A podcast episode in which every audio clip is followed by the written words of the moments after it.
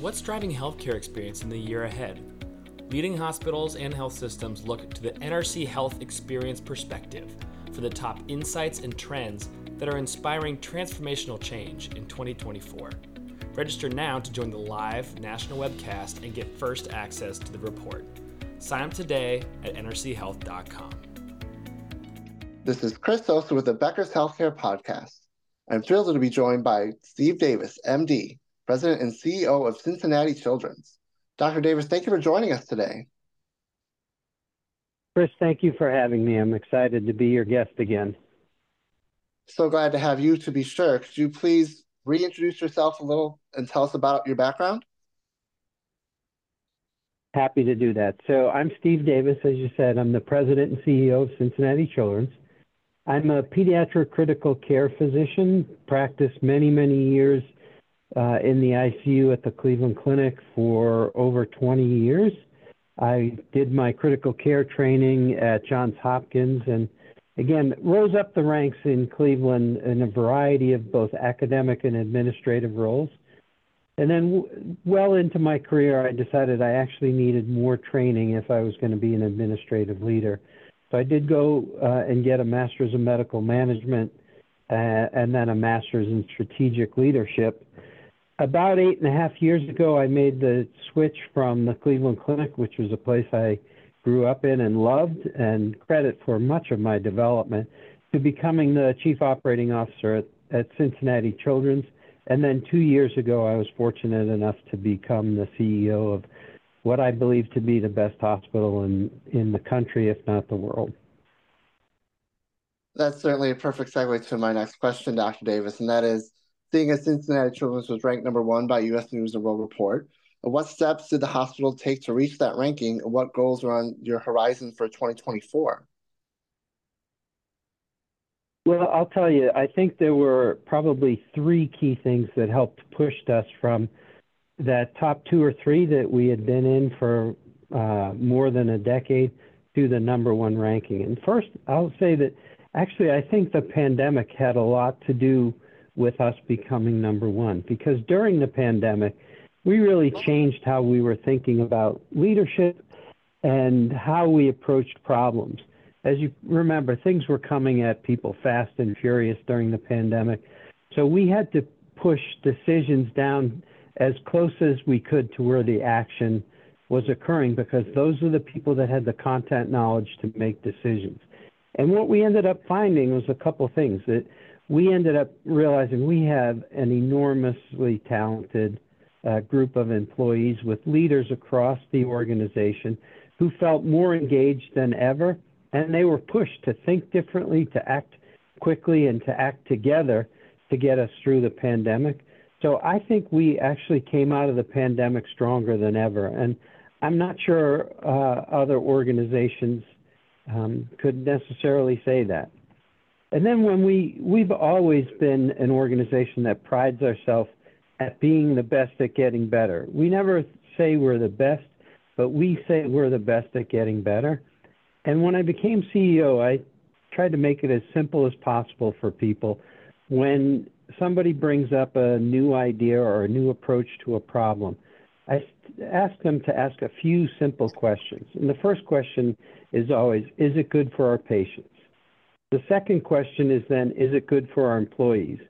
And if the answer to either of those questions is yes, then the next question is, how might we? And that simple approach to saying, how might we, ends up unlocking potential in your employees. Too often, people hear a new idea, and the first thing they want to do is give you the two or three reasons why it's not a good idea. Either someone else has tried it, or it's too expensive, or any number of reasons why you shouldn't do something. And that often shuts down conversations. So by asking how might we, it really empowers the employees to think about problems and think about how do we object, uh, how do we um, achieve our goals. And our goals are always to do the best we can for our patients and to put our employees in the best possible situation. And what we found with that approach is that great ideas come from every part of the organization. Doctor Davis, thank you for shining light in particular on how the culture of Cincinnati Children's has is built toward a positive approach. I'm sure that's very helpful in basically every aspect of the operation. Uh, zooming in a little bit, what metrics do you and your team find most useful in making improvements, and what advice might you have for others looking to take those steps? So when we were really looking at our metrics, over time what we realized is that there were significant equity gaps in many of our uh, major outcomes. Things like looking at uh, black and white children with asthma and how often they show up in the emergency department, or how often they show up in the emergency department with mental health issues or diabetes, any of the chronic conditions that we see. And unfortunately, what we saw was that our outcomes were not uh, equitable across the different categories of patients that we see. And for too many years, I think we and others said that seventy to eighty percent of health outcomes are determined by the social determinants of health, and that occurs outside the hospital. And while there's truth to that, that's just an excuse for not working on hard problems. So over the last couple of years, we've really taken a laser focus on looking at our outcomes and looking at subpopulations of our outcomes and making sure that we're doing everything we can to close those equity gaps. And one of the ways we close them is realizing that while things do occur outside the hospital, that's not an area where we have no impact. We have strong community partners, and we started working with them more purposefully. And what we've seen over the last couple of years is that while we haven't eliminated those equity gaps in outcomes, we've certainly narrowed them substantially, and we continue that focus. And if I may, I'll give you one specific example that we looked at on how we work with our partners to close gaps. A couple of years ago, Doctor Rob Kahn, who runs our Michael Fisher Health Equity Center, and his team looked at the impact of the Child Health Law Partnership using legal aid for our patients in our primary care settings. Many of our families have significant needs, and they don't know how to access them. So we use legal aid in that primary care setting, and we were able to show a thirty-eight percent reduction in hospitalizations in our patients who received legal aid versus those who didn't. They were able to help families with simple things like getting the resources that they were entitled to, which are often difficult to figure out, working with landlords to abate uh, issues in the home that might impact the child's asthma is another area where that partnership really helped. And if you could come up with a drug or a treatment that would drop admission rates by thirty-eight percent, I think it would be on the front page of every newspaper. So focusing on not just what we can do in the hospital, but how we can leverage our uh, standing in the community to bring together all of the organizations that might have an impact have allowed us, I believe, to get to number one, to close those equity gaps. And I can tell you, we are laser focused on continuing those kinds of partnerships to make sure that our patients get what they need both in and out of the hospital. Those are truly admirable efforts, Doctor Davis. Thank you again for illuminating us on that front. Uh, you spoke about this a little bit earlier in terms of the culture of the organization, but I also did want to ask you a little bit, how do you and team help your staff buy into the hospital's goals? You know, we're really fortunate. Our mission is something that is really deeply held by our, our employees. For several decades, our vision has been to be the leader in improving child health. And while many organizations talk about improving health now, very few, if any, were talking about it thirty or forty years ago when our leadership and our board really had that as our vision. So we attract people that are drawn to that mission. And then we do things to try to strengthen that mission. And one of the things that I do, and I just did it a few hours ago, it's actually my favorite time of the week, every week. I meet with every new employee, and I talk to them about what it means to be an employee at Cincinnati Children's. And I go over with them the different job types and how they might be able to impact our patients and families. Because it's not just the doctors and nurses and respiratory therapists that can have a positive impact on our patients. Every employee has that opportunity, no matter what the role. So I just love meeting with our new employees and talking to them about uh, how they can have an impact, and then also talking to them about what's expected of them and how it's important to speak up when there's something they don't understand or that they disagree with.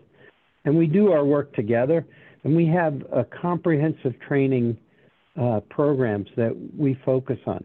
The first aspect of it is something that we put in place years ago called Safer Together. And then the second level of that training is uh, called Better Together. And we're now expanding it this year to a third level, which I don't believe any organization in the country is looking at it, called Courageous Together, and really training our people both on how to speak up in difficult situations and how to respond as a leader. And we think that training will help take us to another level in terms of our patient safety experience and outcomes, and make it an environment where every single employee feels empowered to speak up and do the right thing. And uh, I'm really looking forward to seeing the impacts of that training in the coming year. Certainly, we hope that you have continued success on that front as well, Doctor Davis. Uh, switching gears a little bit, certainly gun violence in the United States is not a new topic, but it is one that is on people's minds, basically in whatever field that you're in. Uh, with you yourself, you're on the National Health Care C E O Council on Gun Violence Prevention and Safety. On that front, what steps are you hoping the council and the healthcare industry as a whole will take this year?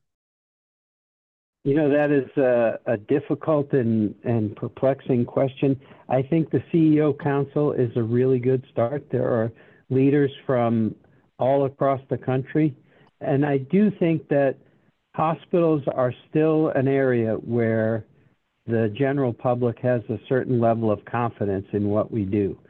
We live in an era now where there's lots of criticism directed at leaders, at politicians, at all kinds of different aspects of society.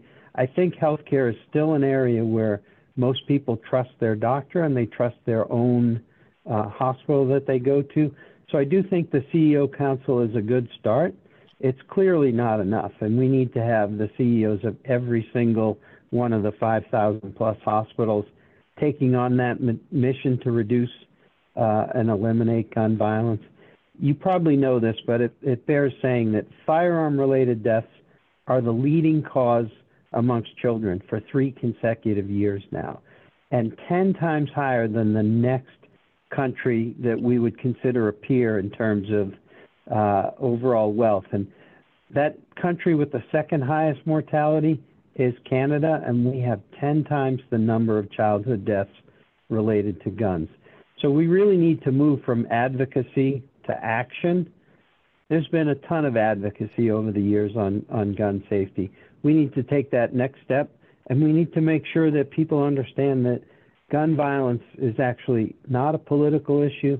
It is a public health emergency. There are some simple steps that I uh, hope that everyone can take, and that's just asking the simple question uh, to somebody. Do you have an unlocked firearm in your home? Pediatricians need to be taught to ask that question. Parents need to be taught to ask that question. It's not a value judgment on whether or not someone has a gun. In this country, people have firmly held beliefs that they have a right to bear arms. So our job as healthcare people is not to talk them out of that, because that, that usually doesn't work, but to talk to them about gun safety. And we know that gun safety uh, laws and gun safety training works. When you look at states that have really strong gun safety laws, they have less than half the deaths of states that have fewer restrictions. Parents need to ask when they're dropping their child off at a friend's house, as uncomfortable as it might be, do you have any unlocked firearms in the home? Making it something that is not uncomfortable to talk about, and that it is everyone's job to understand gun safety, can at least be a start to reducing the tragic and unnecessary deaths that we see. Doctor Davis, thank you so much for being so generous with your time and your insights and the breadth of your experience today. I know our listeners enjoy listening to this, and we hope to connect with you soon. Well, thank you again. I really do appreciate the opportunity to talk with you, and I know Becker's has a really broad audience, so I'm always willing to talk about key issues that are impacting children everywhere. What's driving healthcare experience in the year ahead? Leading hospitals and health systems look to the N R C Health Experience Perspective for the top insights and trends that are inspiring transformational change in twenty twenty-four. Register now to join the live national webcast and get first access to the report. Sign up today at N R C health dot com.